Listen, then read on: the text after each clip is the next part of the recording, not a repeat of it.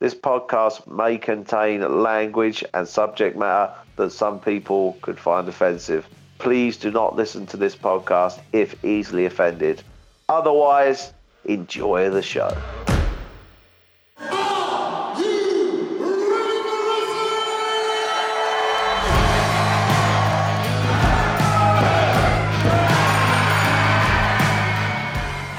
And welcome to the Falling Starr Wrestling Podcast.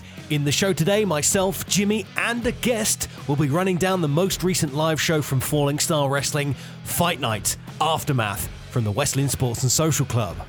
Hello, I'm your host for the show today. My name is Patrick Vincent Crown, but you can call me PVC. I'm one half of the Disaster Artist. The other half is on the line right now, and he goes by many names, but wrestling fans know him as Jimmy Starr. We will introduce our guest in just a moment, but let me just say he's got plenty to say. In fact, it's quite hard to get him to shut up normally. If you're a long standing Falling Starr Wrestling fan, then you're very aware of our annual Christmas shows. In case you're not familiar, well, we've got one rolling just around the corner. Falling Starr Wrestling's Xmas Bash takes place at the West Lynn Sports and Social Club on Saturday, December 16th. Please note the early start time. The doors open at 2:30 with the wrestling starting at 3:30 in the afternoon. We've got loads planned for the show, but I'm legally only allowed to tell you about a few things. First of all, myself and Jimmy, we've put out our annual challenge to face us in a Christmas bash match. What's that, I hear you say? Well, it's like a hardcore match, no rules, except all of the weapons are Christmas themed. In previous years, we've had ladders wrapped in tinsel, kendo sticks with Christmas lights around them, and much, much more. It's always a good laugh and it's worth a watch. The question is which team dare challenge the disaster artists this year? There is also the annual Christmas Rumble. There's a mystery theme for this year's battle, and what will it be? Come along and find out. This is a Christmas present your parents will let you open early. It doesn't stop there though. Crowley, the creature from the swamp, is scheduled to speak for the first time ever. Now, I have heard from reliable sources he's going to bust out his own rendition of Silent Night. Finally, the Falling Starr Wrestling Awards are upon us. Get your votes in now and tell us your view on the following categories Newcomer of the Year, Match of the Year, and Wrestler of the Year. I've got my picks. What are yours? Let us know by sending Falling Starr Wrestling a direct message on Facebook or Instagram. It's at Falling Starr Wrestling. Voting closes on the 15th of December, the day before the show. All winners will be announced at the Christmas show. So there's like one, two, three, four, five reasons to come along to the show. If you don't make it, you will definitely be going on Santa's naughty list. Okay, with all that out of the way, it's time for the main event today. We've got Jimmy Starr on the line, but please be aware that sometimes his audio fluctuates. I think he was stuck in a washing machine at points, but don't worry, myself and our guest this week come through as clear as Christmas snow. All right, let's jump into chatting about Fight Night Aftermath. Falling Starr Wrestling returned to its spiritual home at the West Lynn Sports and Social Club in November for another edition of Fight Night. This time around, it was a special edition of Fight Night. It was aftermath, the aftermath of our Lynn Sports show, Burning Hearts. We had six matches, and we've got a couple of guests here today on the podcast to talk all about that show, Fight Night Aftermath. First of all, you know him, you love him. He's the owner of Falling Starr Wrestling. It's Jimmy Starr. How you doing, buddy? How's it going? PVC, I'm very well, thank you very much. And this should be quite a interesting edition of the Falling Starr Wrestling podcast. But uh, before you introduce our, our next guest, yeah, I just wanted to say uh, Falling Starr Wrestling Aftermath was a really good show for attendance. It was really busy. It was fantastic to see so many FSW uh, wrestling fans at our show, especially seeing as there was another big wrestling show in Norfolk on the same day. So people were sort of sport for choice in uh, in Norfolk on that particular day. But the FSW loyalists still came to our show and uh, made it a, uh, a really good event, all in all. I couldn't agree more. Before we jump in, are you happy to introduce our guest for the podcast, Jimmy Starr? Well, if we have to, yeah. I mean, it's uh, he's on the line, so we might as well introduce him. I just want to uh, tell the listeners that I won't be offended if, if you decide to turn this podcast off the second he is announced, but it's totally down to you, really. Okie dokie. So, Falling Starr Wrestling fans, you know him, you love him. He is the mouthpiece for wrestlers such as All Pro Sean Stone and the Destroyer Robbie Lewis. He is the man that puts the Wakefield in Wakefield's wrestling empire. He was a guest MC for Fight Night Aftermath. Ladies and gentlemen, please welcome Samuel Bloody Wakefield. How you doing, Sam? Yeah, pretty rough actually, but you know I'm a trooper, so I'm here for it. Um, I'd just like to say what a pleasure it must be for you two to have me on the show. I know last time I appeared on the Falling Starr Wrestling podcast, the numbers were through the roof. The feedback was 100% positive, and the demand for me to come back has been astronomical. So here I am for the people, lending you two old boys a hand. So yeah, you're welcome to be honest with you, Sam, until you mentioned it, I don't ever remember you actually ever being on the podcast before. So you must have left a hell of an impression. And also, what's wrong with you? Why are you feeling under the weather? Are you uh, just come on your period or something? I'm not here to really divulge my private life to you, Jimmy. I think you're the last person I'd probably want to um, discuss anything like that with. Um, uh, be all so, over yeah. Facebook. Probably. All right, so you guys, uh, before you get into a little bit of a fight and a bit of a scuffle, um, you guys were both there at the West Lynn Sports and Social Club for Fight Night Aftermath. You guys have watched the matches back. You were probably there watching them live, especially you, Samuel. You were there, kind of front seat. Uh, you were in one of the matches as well. So, are you happy to give your thoughts and feelings on the matches coming from it from a more, let's say, sort of managerial role? You'll be able to give your thoughts and feelings from that perspective, right, Sam? Absolutely. That is what I'm here for, yes. Okay, right. Okay. So you guys happy to jump on in and talk about the first match? Yeah, let's go. Let's do it. Awesome stuff. So we opened up Fight Night Aftermath in November with match number one. This is Furio versus Ollie Cole. Furio is first to come down to the ring for this opening contest, and it seems odd seeing Furio without that Limitless title, but regardless, he kind of looks ready to kick some teeth out. Next down to the ring is his challenger, Ollie Cole. The referee rings the bell, and our event at West Lynn gets into full swing. The pair trade holes to start off with. Furio showing that he's still got life in the old dog, yet Ollie Cole comes back and takes the wrist of the vampire. Furio attempts a monkey flip, but the lightning Ollie Cole is just too fast and lands on his feet. After an exchange of move ends in a stalemate. That's not often uh, a thing that you mention when talking about Furio. Normally, he's very dominant early on. Ollie snaps off a swinging head scissor and takes Furio to the outside. Cole lines up a dive after hitting a baseball slide, and that's the first mistake of the match by the youngster as Furio finds Cole with his fist and drops Cole on the merch table for good measure. Furio tries to wrap things up early, but Ollie kicks out. The Kung Fu vampire then works on Ollie's legs, trying to take the bounce out of the lightning Ollie Cole. More torture as Furio performs a painful looking submission, but Cole keeps his cool and stays in the game. Ollie makes a comeback and chops Furio. I think he's just made his second mistake of the match as the crazy Furio retaliates with a spin kick to the midsection and a very loud chop of his own. And I bet Ollie is regretting chopping Furio uh, this early in the match. Furio looks like he's going to go for a razor's edge, but Cole manages to get around him and plants Furio in the center with a tornado DDT from the corner. It took a second to set it up, but he nailed it. And now it's Ollie's chance to make a comeback. Ollie gets some cheeky jabs in, then uses his speed and agility to get around the back of Furio. Uh, then a swift drop kick puts Furio directly into 619 territory. It nails Furio, and then when Ollie go uh, tries to gain momentum, it is stopped because Furio is just one step ahead. Ollie goes for a ride and is thrown halfway across the ring with that razor's edge or border toss that he tried earlier on, but much to Furio's dismay, Ollie kicks out and and is looking worse for wear. Angrily, Furio tosses Cole one more time, but this time pulls the head up before the referee counts to three. Furio is not done punishing Ollie Cole just yet. Furio lines up the death nail, but Cole ducks and kicks and lands a super kick of his own. The vampire is down, but not for the three count. Ollie comes rushing in for the lightning spin kick, but Furio is able to dodge the attack. This is met with a kung fu kick by Furio, and as Ollie tries to leap off the middle rope. The kick alongside a devastating impaler DDT puts the young Ollie Cole away. Furio wins this opening contest, and as our guests, we like to treat them very well. I'm going to throw this over to Mr. Samuel Bloody Wakefield for your roundup and review of this first match featuring Ollie Cole and Furio. Your thoughts, sir? Thank you very much. Don't get used to this because this is not this pattern is not going to follow. But I don't have a huge amount to say about this opening match. I I, I enjoyed it. I hopefully not too many people listen to this, but I I really like Ollie Cole. To be fair, I would I could definitely see him slotting into you know a stable at some point one day and sort of really being elevated to the next level. But I like Ollie Cole. I like his character. I think he he's probably the top baby face or one of the top.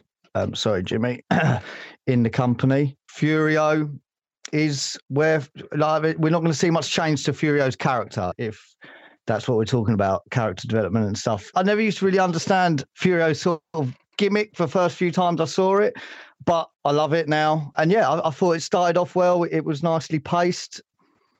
Yeah, that is about all I've really got to say on that. But said, please, I've got a lot more to say about these other upcoming matches. So just take this as a treat. We're just easing you in slightly, hey Sam. Yeah, and just- I know a man that. Yeah, just you you know, just just slowly but surely we'll start to lube things up and ramp things Oh. up. But I know a man that's got plenty to say. Jimmy Starr, what did you reckon to this first match, mate? Um, I thought it was. I thought it was really good. Um, you know, the, the it's been a while really since we've seen Furio in a match which has been sort of s- structured in that sort of traditional wrestling match kind of sense. suppose what I mean by that is is by letting Ollie Cole get a nice decent shine in, then go into a beat down and then a comeback and a go home. Furio's been kept very strong for the past year.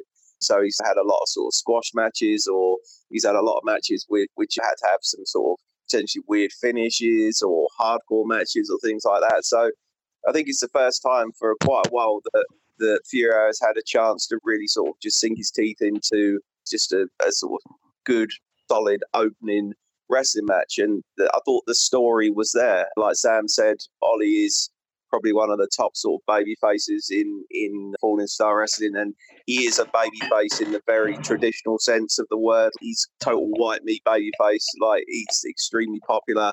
There's you can like his character is as such where there's not a bad bone on his body. He's an underdog. He fights from underneath. And it's very easy to get sympathy on him. I think if there was anything that I would say that looking at it and sort of reviewing the footage back that that I might change is first match on the show early in the card. They went and sort of fought outside of it, and there was a, there was a slam on the merch table and stuff like that. Probably didn't really need that in the first match. We know how vicious Furio is. We know how feral he can be. He probably was just a little bit of overkill with that that little spot, but obviously that's a small thing. It's not like it didn't work. It's just it, it didn't really have any sort of point in that particular match and also uh, making a bit of a habit now of of doing the, the what would be the best finish slightly earlier than his finish. Because where, where Ollie Cole jumped off the middle rope, how, however it went, I think it was a springboard. He jumped off the middle rope, and then Furio caught him with that beautiful sort of kung fu kick straight to the head. From my position where I was stood in the hall, that looked awesome. I don't know where it looked from areas of the hall, but that looked really good, and that got an amazing reaction from the crowd because they didn't see it coming. If he'd have sort of pinned Ollie after that, cinched him up one, two, three, I think it would have elevated the momentum of the finish a little bit.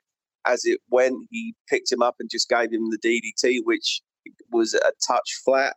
But as a sort of heel going over, those quick wins out of nowhere can sort of elevate the babyface a bit more because it's not like they've been just beaten. It's, it's come out of nowhere. It's experience that has that has bested him, and and that's that's where the story could have been sort of told in that match. That Furio caught him because of those that years of experience, and with that with his martial arts technique, bang, he could have just you caught him with that kick, one, two, three, and that doesn't really do any harm to Ollie. I don't think the loss did a great deal of harm to him, but it's just that that that move really got a good reaction. I know the finish is your finish, and you sort of discuss it at the end, and sometimes it's more hassle to change it on the fly than it is just to go with the plan. But sometimes when you're in a position to really elevate your match, you should call an audible and just go right. Yeah, that's stay down, Ollie. That's a finish. That was cool. But it, it, that's the only sort of feedback I'll give. It was a really solid opener. I thought.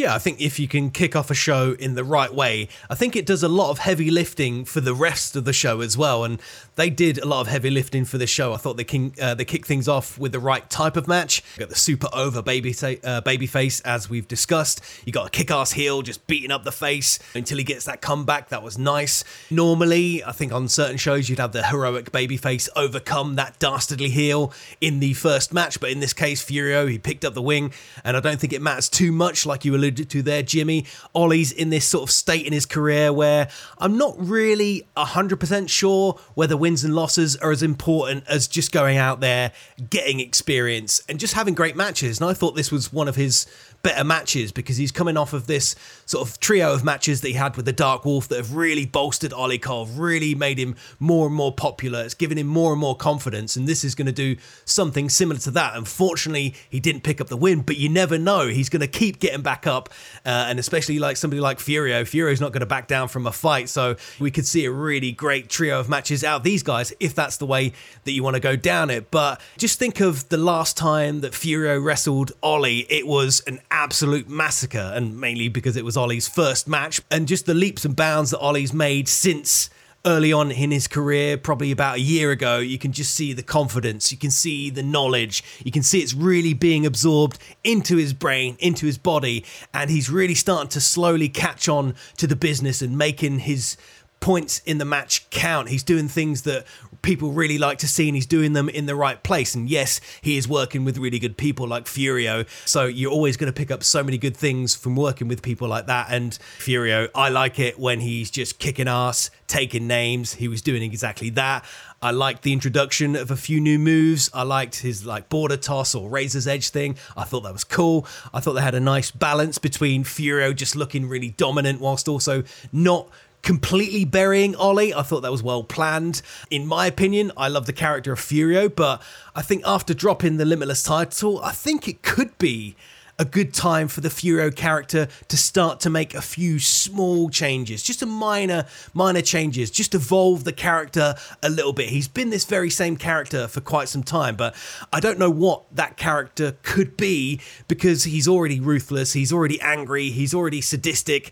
I just don't know what it could be, but I think adding on these nice little sort of trinkets to the Furio character could be a really good thing because he doesn't have that uh, limitless title around his waist anymore. So I think he could change a little bit and start to really make some waves in Falling Starr Wrestling. But, you know, that's up to his character, that's up to the booking committee to, to do that sort of stuff. But we shall see on that one. But then in terms of Ollie, he's exactly where he needs to be, doing exactly what he needs to do. And then further down the line, I'm sure he's going to introduce new elements to his character. But you know, for now, he's a plucky underdog who takes an ass beating and just walks away with, with his head held high. And considering the match, I thought it was really good. It was nice overall, had a nice flow, like Sam said. Everyone had a chance to shine. And in hindsight, it was the perfect spot on the card because I thought it kicked off the show with a bang. Most definitely, like what you said. I mean, I don't know how long back it was that Ollie wrestled Furio in his first match. It was about 18 months, would you say? Something like that?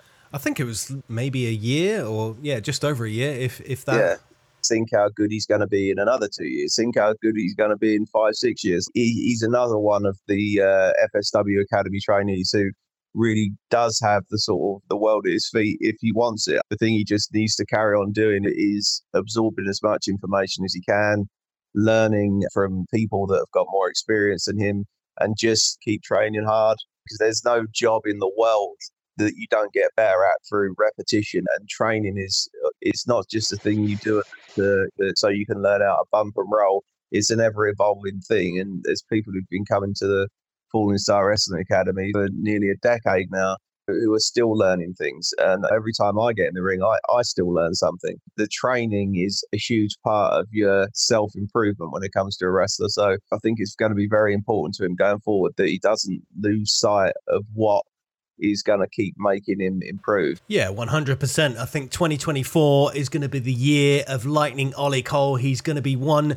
to watch out for. But speaking of people to watch out for, I think Samuel Bloody Wakefield's going to have a little bit more to say about this next match because we went into match number two. We had The Wakefield Wrestling Empire, consisting of Sean Stone, Robbie Lewis, and newcomer Sebastian Armstrong, all flanked by the mouthpiece, the manager Samuel Bloody Wakefield, versus the Wild One Ash, Andy Stone, and cousin Lenny. The WWE coming down this evening as a foursome, adding a new member, Sebastian Armstrong, to their fold. And I'm sure you'll tell us all about this new acquaintance, Samuel, in a few moments. Their opponents are a couple of FSW Academy hopefuls in Andy Stone and Wild One Ash. They aren't alone though, as they bring some muscle to take on the Empire this evening. Their partner is none other than FSW debutante cousin Lenny, coming right off the ranch and straight out of Fight Factory Wrestling.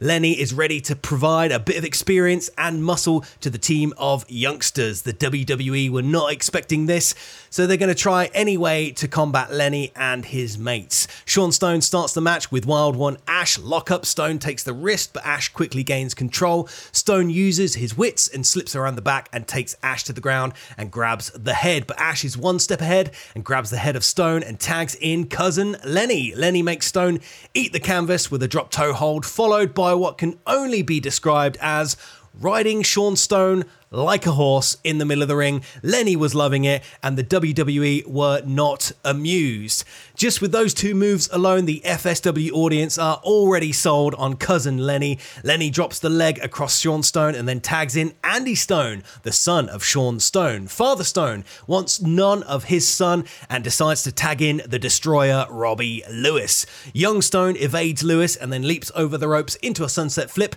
trying to pin the larger Lewis. However, Lewis hangs on and grabs Stone from the ground. Stone still manages to evade capture until his luck runs out and is squashed in the corner by Robbie Lewis. Next, Armstrong comes into the fray, nailing Andy with a decent looking clothesline. Simple and effective tag team work Work from the WWE keeps Stone the Younger unable to tag his mates. Stereo headbutts from Armstrong and Lewis take Stone down. Notice that Father Stone is yet to get in and take on his son. Armstrong continues to wail on Andy with a stretch in the middle and then crushing him in the corner with a splash. Andy Stone at this stage really needs to make the tag. Lewis and Armstrong try to crush Stone between them, but the snappy Stone manages to evade and the two big brutes just run into one another. This creates space for Andy to make the tag. In comes Lenny, like a man possessed, tackling Sean Stone to the ground and kicking anything he sees that are in WWE colours. Distracted, cousin Lenny tries to pick up Armstrong, but seeing as the man is about as big as a car, Lenny struggles. This allows Sean Stone to run defense and rough up the cowboy from behind. This ends with Lenny taking the STO but kicking out at two. Now, the WWE are taking their frustrations out on cousin Lenny using their numbers to their advantage. Lenny spots an, uh, an opening and hoists the destroyer Robbie up and over him with a fall away slam, which looks very impressive. Lenny makes it over to his corner to tag in Ash, but the referee was not looking and did not spot the tag as the referee is trying to get some order in the other corner. Wakefield, our man on the podcast, tries to pass the briefcase to Robbie Lewis to finish off cousin Lenny, but in the commotion, somehow the case ends up hitting Sean Stone on the head and he takes a tumble. This allows enough time for Lenny to hop up, hit the Death Valley driver, and secure the win for his team.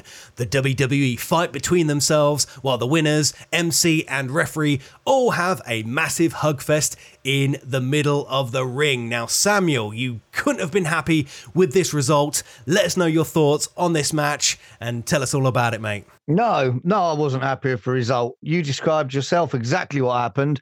And it's becoming a bit of a reoccurring theme where Robbie is given an order, he doesn't listen or he resists, and then in somewhere or another that ends up leading to some sort of communication error.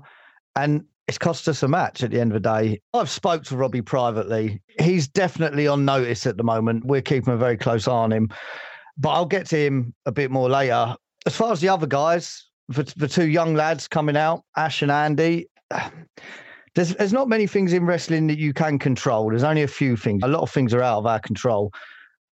But your presentation as a wrestler, that is all on you. So I would say to the younger lads, get in shape. If you was a gymnast, if you went football training, swimming, anything like that, you would be putting in some time in the gym to make sure that you were the fastest swimmer or the best at whatever you do try and make yourself look more like a pro wrestler. I know they're young, I get that, but these are some of the things. Also, uh, character development. The problem is, if you look at an Ollie Cole, who we've just all praised, is it, it, if you're an Andy Stone or an Ash, you're you're directly competing with an Ollie Cole, and he's pretty much cornered the market as a white meat, good-looking young baby face. We've all got access to YouTube, social media. You know, I've got my own separate social media just for Samuel Bloody Wakefield. Why aren't these kids doing that? I don't know who Andy Stone is other than all pro Sean Stone's son. We're seeing a few little nuances, but just start really thinking about who you are as a wrestler and how you're going to stand out more.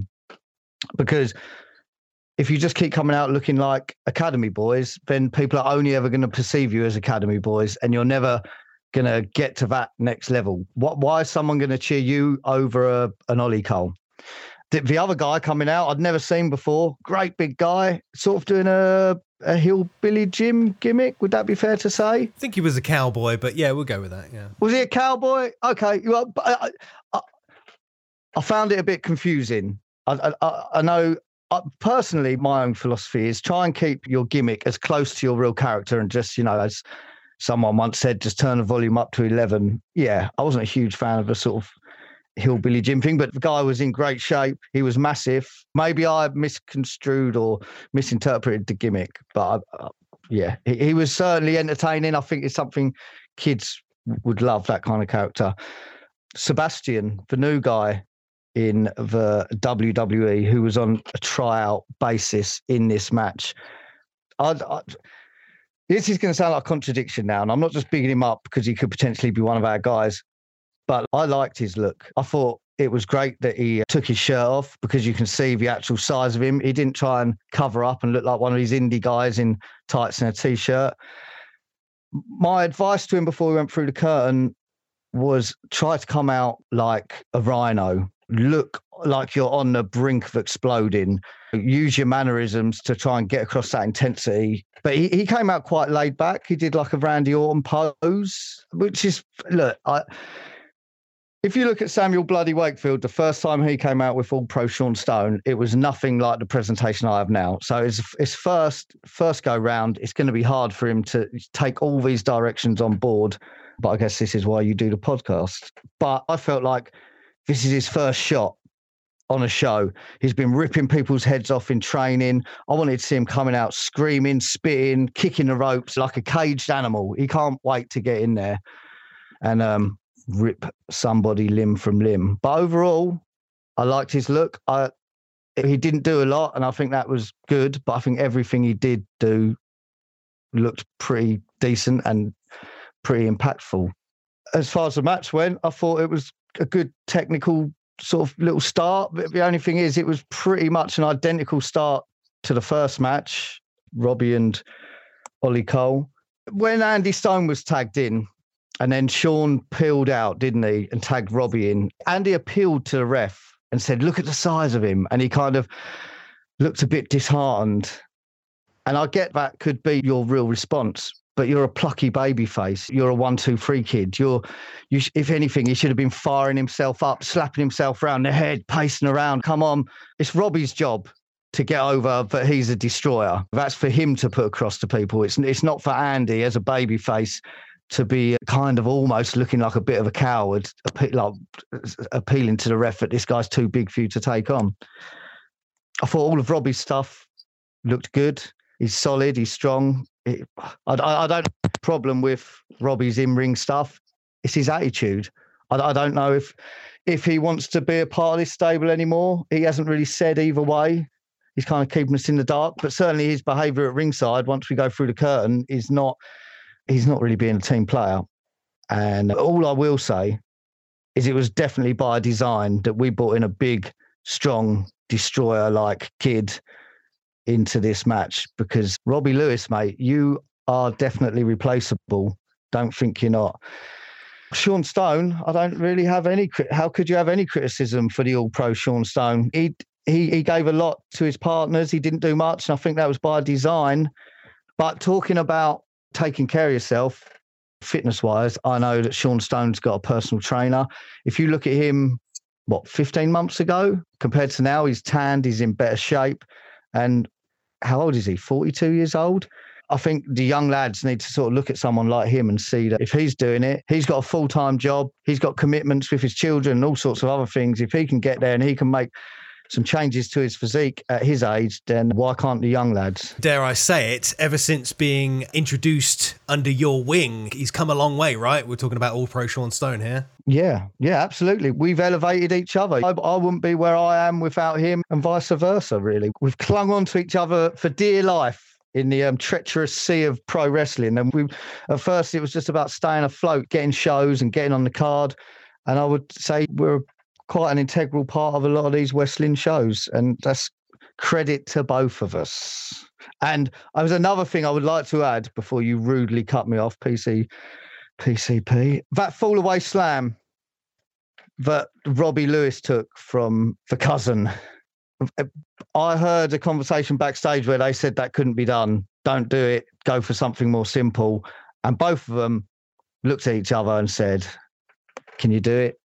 And they both said they could and they did and i popped for that i thought that was great on it takes a lot of effort from both men so that was my highlight that fall away slam to robbie lewis was um, the absolute highlight I thought it was a pretty good move as well. And I would kick myself if I didn't broach the subject of the man you were just talking about there, Robbie Lewis.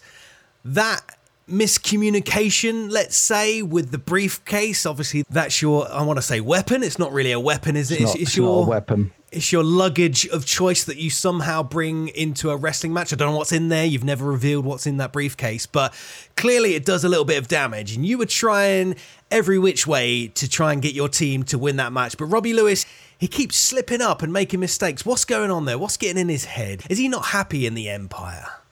He's not listening. That is his only problem. All he, he's got all the tools there. All he needs to do is shut his mouth and listen to me and Sean Stone. Now, that briefcase is not a weapon. That's got some important legal documents in it.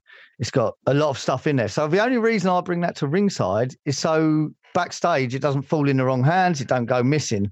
Now, I will admit sometimes when I get carried away with what's going on in the ring, the briefcase gets in the wrong hands, it gets misused. I know I tried to give it to Robbie, but we was in a desperate situation.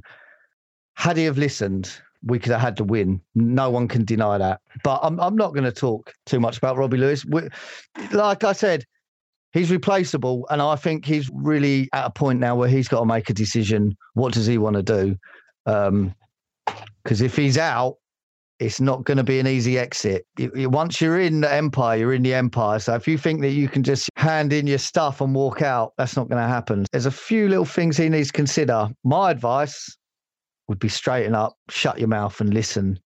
But the thing is, the thing is just to sort of, uh, I'm not sticking up for Robbie because the way he's behaved since he's been in the empire, it's been been pretty appalling. Uh, but it would be very difficult for me to trust my manager if not six weeks my manager eliminated me from a rumble. Well, it looks to me to be a contrived elimination of Robbie Lewis out of the Battle Royal at, at, at Lynnsport at Burning Hearts. In fact, I saw the footage of it today. Uh, you quite clearly saw he was by the ropes. Um, you saw that he was a little bit off balance, and you lifted him over the top rope, therefore eliminating him from the match. I know a rumble's every man for himself, but if my manager did that to me, I would have probably have a bit of trouble trusting him going forward. You really are an idiot, Jimmy Starr. What? Sorry, what's the name of this podcast? Is it is it the Burning Hearts review podcast? Are we here to talk about Burning Hearts, or are we here to talk about Fight Night Aftermath? Listen, the fact that you bring that up is just so typical of you. I, I, do you think a man my size would be able to eliminate a Robbie Lewis? I was there to try and help him make an elimination so he could secure his place in the, what was it, the final three, final four of that battle royal. I was down there. I couldn't see what was going on. There was legs everywhere. I got under. I gave it a good hoof. I looked up. I celebrated. And then I was horrified. If if you really have watched the tape, then you'll see I was absolutely horrified to see that I'd eliminated Paul Robbie in that situation. But you know, you've got to move forward. It's not called the Robbie Lewis Wrestling Empire, is it? It's called the Wakefield Wrestling Empire. So if there's something he's unhappy about, well, come talk to me. That's all I'm going to say, Robbie. If you want to talk to me, come talk to me. But the way he's going at the moment, I'm, I'm not here to stir the pot, Sam. I'm just making observations. So, so yeah, that, that's obviously something that you guys are going to have to sort out as a team. But, but yeah, sort of, I, I might as well interject my sort of thoughts on the match. I thought that, bearing in mind the sort of the fact that the match was mainly compromised of trainees, and in fact, Sebastian, that was his first match, as you alluded to earlier on.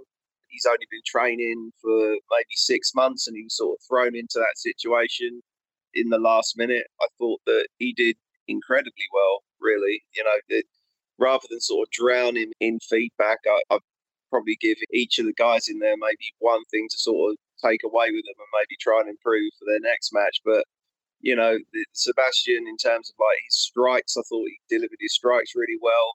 His in-ring positioning was pretty good, and the everything that that that he seemed to need to remember, it looked like he remembered the spots and stuff. He didn't look too lost. The one thing that that I, that I suppose Sam said is intensity. He's a big guy. He could be a real monster in Falling Starr Wrestling. There's not too many people bigger than him, but he's got quite a sort of uh, kind face, let's say. So he needs to start using that face, getting those facial expressions, just getting him big, getting him angry if he's going down that heel route, which he probably will because of his size. He needs to start getting that sort of that aggression ramped up a little bit. Of course, it was his first match, and he was obviously just trying to get through which is absolutely fine. There's, there, this is just sort of constructive feedback for the future. What I'd like to see from him is just a bit more animation, both in his facials and his body language. I think with cousin Lenny, I'd never seen him before. He turned up at the last minute again. I know that he's a, a Fight Factory guy. I quite liked his gimmick. I quite liked his look. The fans definitely ate him up. He got over. He got himself over in that match which is you know important. Uh, that's something that some of the other guys can maybe take note of in the future if they're going to other shows and they want to make an impression. Look at what Lenny did. He didn't he didn't try and do all of his shit. He didn't try and take over the match. He just turned up, got his character over, did his bit, and the bits that he was given, he did to the best of his ability. And he got over in the process. That was cool to to see him to have a new character in Falling Starr Wrestling have a different character and to, to see him get over with our crowd. He sort of got the cut of our crowd's jib fairly uh, quickly. That that was good. The one again, bit of feedback that I'll give him is is his vocals. Like he had the crazy facials and the crazy body language and the movement that all seemed to sort of fit his character, like that deliverance style sort of hit cowboy type guy. But I couldn't hear what he was saying. His vocals, he was putting on like this American accent, which is cool because that's what his character would have. When he was giving his opponent some shit, doing a bit of jaw jacking, or he might been saying something funny. The truth is, I don't know what he was saying because, like I said, I couldn't hear it. I always say to guys, if you've got something to say in a match, then say it. Say it as loud as you possibly can and make sure everyone in that room can hear what you're saying because otherwise it's just going to look like you're mumbling or you're going to get some smart mark in the crowd going, oh, they're calling spots or whatever. I sort of agree with Sam a little bit when it comes to Andy and Ash Bash. They're new, they're young, they've got a lot of opportunity to really think about their character and their look. But it's hard to book young lads like that when they still look really young. They've got to carve out a little bit of a niche for themselves in Falling Starr Wrestling. Otherwise, it's a sort of waiting game until they get a little bit sort of bigger, fill out a little bit more. But they are at the, the, the precisely the right age to start training. They're sort of growing, they're getting bigger, their bodies are pumping full of testosterone. It's like they're on steroids without being on steroids. If they start lifting a few weights and go down the gym and get and, and learn how to lift and you know get involved in a bit of bodybuilding, they're going to really get big exceptionally quickly. That sort of training side of things is could be really beneficial to them. It's beneficial to everyone, but especially at that age, they're just they're prime for it with Ash as well, like he, his facials, they could do with a bit more intensity, a bit more improvement. He's again, he's he doesn't look like a wrestler in the traditional sense, but then again, that's not necessarily a bad thing if you can think of a direction to take it. And that's probably his next step. He can do sort of the simple moves. He can be led through a match. He can put the simple spots together. It's just trying to now think of a little bit of a direction that he wants to take his character in. Um, as for the match structure, it seemed to go on for a very long time, and there was sort of two sets of heat in it, which I don't think the match needed. I think everyone could have got over with the match being sort of cut in half, really. With a three on three match, a lot of the a lot of the time is going to be built around entrances. So the you either got a couple of options really. Either get yourselves out there and start the match, or cut the match down a little bit and focus on your character and focus on the entrances. So the, the, the structure there could have been improved. The heels just get themselves over by being assholes and mean and bumping and feeding for the baby faces. But as if Ash would have got in the ring first, got himself over, Andy would have taken the heat, and then Matey would have come in at the end and cleared house and got his finisher in. That would have still got everyone over as long as they were sort of doing their apron work and not forgetting about the psychology of the match. And that it could have been a lot snappier in in that respect. Uh, but I think where the match was good is it did get two new people over in their respective roles. So two new characters were in Falling Starr Wrestling that day, and they both left with the crowd sort of invested in them, which is quite a hard thing to do, even if you're quite experienced. So, what did uh, what do you think, PVC? I thought, in essence, there was not really anything wrong with the match. For a West show, I thought it did a lot of things right. And like you guys mentioned there, there was a few things wrong from my perspective. I'll start with the positive. I thought it was a great way to introduce the fans to Cousin Lenny. I actually saw his character wrestle at a Fight Factory show last month, and I just thought he was a real standout for that company.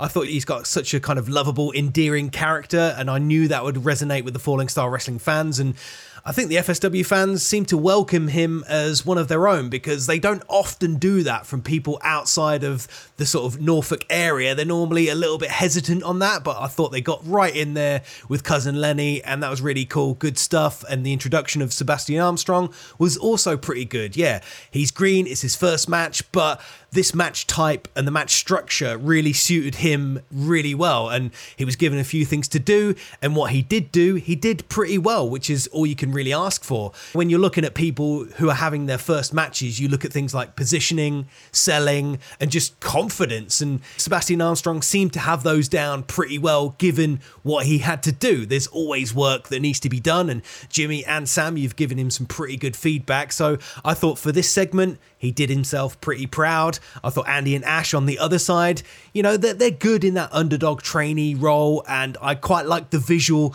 of them tagging with Lenny. You've got this kind of massive, lumbering cowboy who's somewhat naive, mixed with that excited, youthful energy. It's a team that I can imagine fans would really want to root for. So that was nice. There was just a few things that needed tightening up. First off, it was timing, like you mentioned there, Jim. It may not have run over too much. I don't think the match went long. It just felt a little bit long, and it was down to that hot tag and that second heat as well. I thought everything was done really well leading up to that first hot tag, and then when Lenny came in like a man possessed, that was awesome. He looked great. The audience, they were ready to absolutely burst at the seams just to see him go and knock everyone down and just go on an absolute roll. But he got cut off too too soon, and it, it was a little bit of a weird moment because it felt like the match reset itself again, and it felt like we were back at the beginning, and that's what made me think that the match was really long because we'd built up, we'd built up, we got the hot tag, we're ready to go home. We're on the we're on the home stretch, and then boom, we've gone way back to the beginning, and it just made it feel like all of that hard work building up to the hot tag just fizzled away, which is a real shame because I felt myself as an audience member. I was excited to see the hot tag. I smiled when it all came together, but it just sort of felt like the carpet was pulled from underneath me a little bit too soon, and I think the crowd felt that as well. And um, just a sort of a really small thing for Andy on that hot tag thing, like moving out of the way when Armstrong and Lewis were going to squash you for the hot tag. I thought that was a really great idea. It looked really good. It was a really good idea for a double down spot. I just think next time, if you'd have dived the other way, because essentially he dived right in front of cousin Lenny. If he'd have dived the other way, it would have given him more room to kind of crawl for that hot tag. But the way it kind of landed, it just looked up he was right close by, and then there wasn't that anticipation to get the tag right away. But, you know, for people that are in their first, second, third matches, you can't really ask too much from them. And they did exactly what they needed to do. There was no real mess ups, nobody got hurt. They nailed all the vital parts of the match. Just get that hot tag finish, uh, and you, you've you've nailed the nailed the match in my opinion. That was my thoughts. I'm going to throw it to you, Sam. You got anything else you want to say? Because you're in this match. How did you feel like you performed, mate? Look, I, I always perform excellently. People will tell you that inside and outside of wrestling. So I don't need any critiquing from you two idiots. But, uh, but I will agree with you as far as a wrestling match, there's nothing wrong with it being just steak and chips sometimes. That works. And I can very much feel it when I'm at ringside when a match is re- eh, reaching a natural climax and when the crowd are ready to pop it does happen too often in not in Falling Starr, but in all of wrestling. Like we don't have to give everything every time. So you can have a an ABC simple match. It doesn't that doesn't mean it has to be a quick squash match or anything, but it like you said, it it, it should have ended earlier than it did. I think we the time we went a bit over on time. But I guess that's down to a bit more when guys are planning their matches out, I don't know, Jimmy, if, if someone, uh, one of the elders needs to oversee it and step in and say, that's enough there. The rest of it, yeah. save save that for another time. I think there's an element of that, maybe a little bit of agenting, but also that there's there's probably more of a, uh, a call for, for the referee to to get to clue the referee in a little bit more and get them to wear a watch with a timer on it. Because if, if they're yeah. giving you time cues, then uh, then you're not going to go too far wrong. It's just that then you do have to listen to the referee, don't you? That's when you have to turn around sure. and go, okay, let's just get to the finish or whatever. There's probably more of a shout for the referees in future to to keep on the time, maybe. Right. So basically, you're taking all the responsibility and onus off of yourself and trying to blame the poor ref for why this match didn't quite work. Well, I mean, it did work. As a referee, as a guest referee on this show who was ah. oh. keeping time very proficiently, what all I've did is given my experience so that people can learn in the future. I can't introspectively go back and change anything that happened on the show. It's just, it's just a bit of advice. I, I suppose it's a it's the same as me saying that, that a manager probably shouldn't throw his talent out of a battle royal and then expect him to trust him six weeks down the line we can all hindsight's a wonderful thing. Moving on to the next match, then, guys. you said it there. We went on to match number three at Fight Night Aftermath.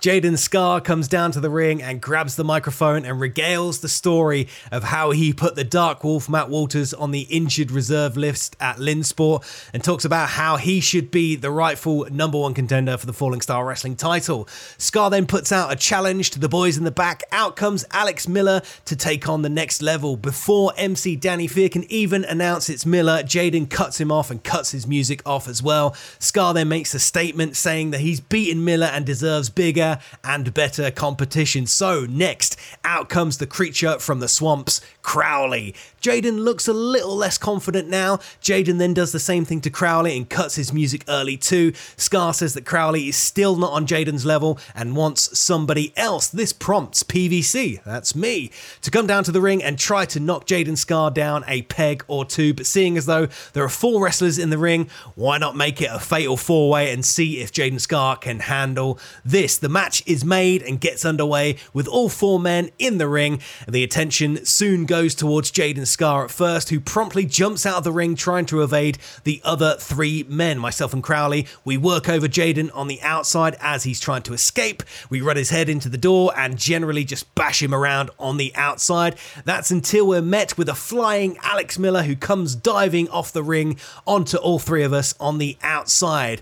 A dive attempt by me is stopped as Jaden rolls into the ring and nails a leg lariat, and Miller and Crowley battle on the outside. A kick for the others is administered by Jaden Scar, who then hops back into the ring to suplex me, kick, and slam my limbs into the canvas. Scar calls for the pedigree, but I spin out, hit the ropes, hold onto the ropes. Jaden runs in for the low bridge, takes a tumble to the outside, and now I spot my chance to finish what I started earlier and do a big old flip dive to the outside and take out all three guys waiting there. Scar is then rolled into the ring, met with a side effect, a forearm in the corner, a bulldog. Meanwhile, Big Hoss Crowley enters the ring and just bulldozes me over with kicks and elbows. A sidewalk slam takes me out for a while. This allows Alex Miller to come in and land a few quick moves on Crowley, ending in a wheelbarrow bulldog.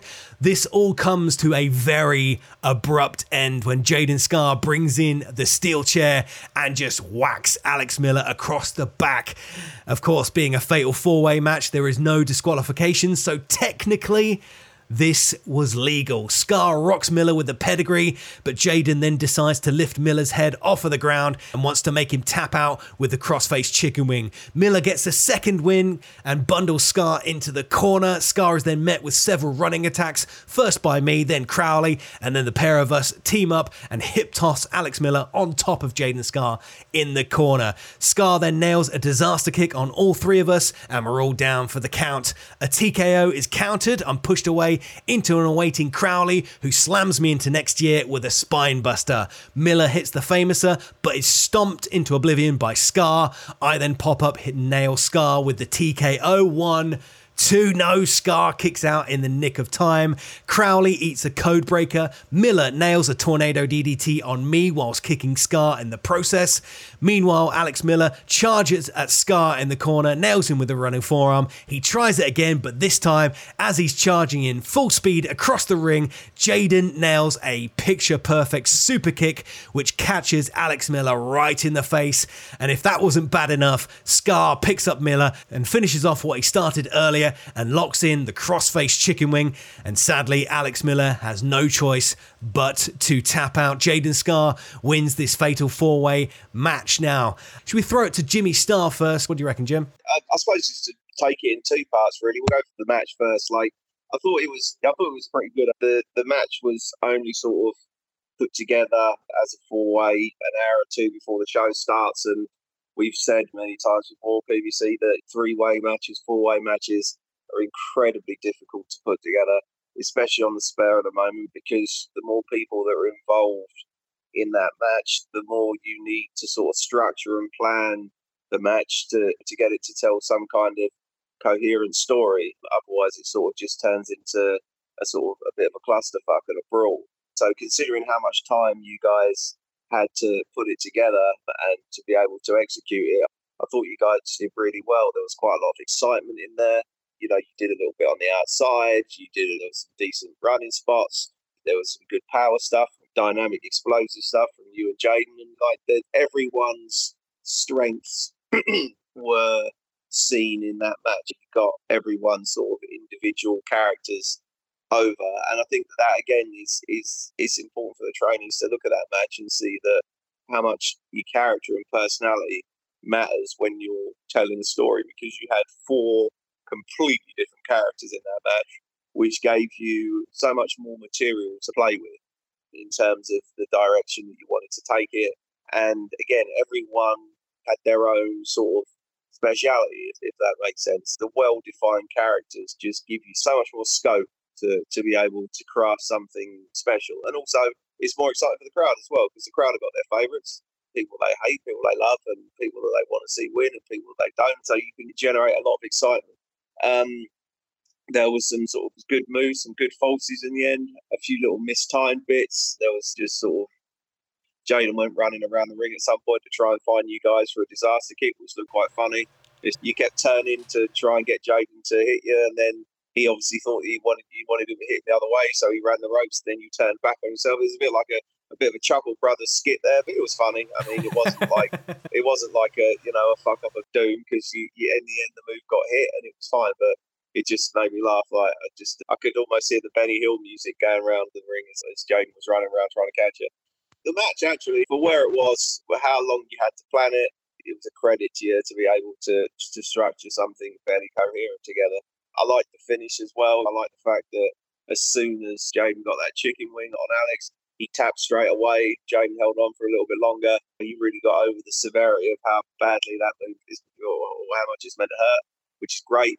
And there's this sort of other part of the, of the match was the promo really sort of setting it up, and I just I think that was the thing for me that was a little bit a little bit laborious. It just seemed to go on for a long time, and the what the things that I was sort of looking at when I was or thinking when I was looking at the promo, which was rectified right at the very end, but it, it didn't end up happening. But I thought, fuck me, the crowd are going to think that it's a three on one. Do you know what I mean? Because Jaden's just basically sort of rubbishing the, the, the wrestlers that are coming out. And why wouldn't all three of them just kick his ass? But luckily, you sort I think it was you, PVC, was the last one to come out. You rectified the promo and got it sort of sewed it all up and then G'd it up as a, as a four way. But then there was a sort of that part of me which thought, fuck, the crowd going to be a bit disappointed now that they're not going to see Jaden get his ass handed to him. And I know that you, again, you rectified that in the match, but the promo just didn't have a great deal of direction or clarity for me. And I know that Jaden's got the sort of gimmick at the moment where people hate to hear him talk. Let's have him talk to get some heat. I just thought that the promo was a little bit confusing and just sort of lacked lacked direction, and again went on for quite some time. So the, the promo could have done with being a bit tighter. I thought the match at some points, in terms of the crowd, was a tiny bit quiet. I don't think that it was anything bad. And again, four ways are sometimes quite hard for for the crowd to be able to follow. So the, the semblance of that sort of story is going to be lost anyway. So it's going to be a little bit quiet. But maybe it was the promo that sort of took the wind out of the crowd a little bit. Plus, the first half was going on quite long anyway. Yeah, I don't really disagree. I think in hindsight, there were definitely things we could have improved in the match, but it's one of those things, isn't it? When you've only got a certain amount of time to plan it, you just go in there and you do with it what you can. And to make it a fatal four way, I thought I thought it was a decent thing to do. We don't often do many of those. Rather than just making it a scheduled match, we tried to kind of lay out a story before the match even started. And I quite like that bit, but whether it got over, whether we told that story correct, I don't know. Did we really need that first Jaden Scar promo? Probably not. We discussed that in the back afterwards. We could have achieved what we wanted to without that first promo. We could have had Jaden come out and then Miller comes out to challenge, and then Jaden's like, no, I want more. And then just got the match moving a little bit quicker. Initially, I wasn't going to cut the promo to set up the fatal four way match, but I'm definitely glad I did because it did make sense after it was all said and done. I think it actually kind of G'd the crowd up a little bit more. That was probably a good idea to do that. It's difficult, like you alluded to there, Jimmy. Three way matches are hard, four way matches are even harder. I think it was nice to have Alex Miller in there because we could have easily have just had Jaden Scar versus PVC versus Crowley and had sort of three FSW top guys go in there. But I think it was nice to add in an Alex Miller to go in there, hang with us.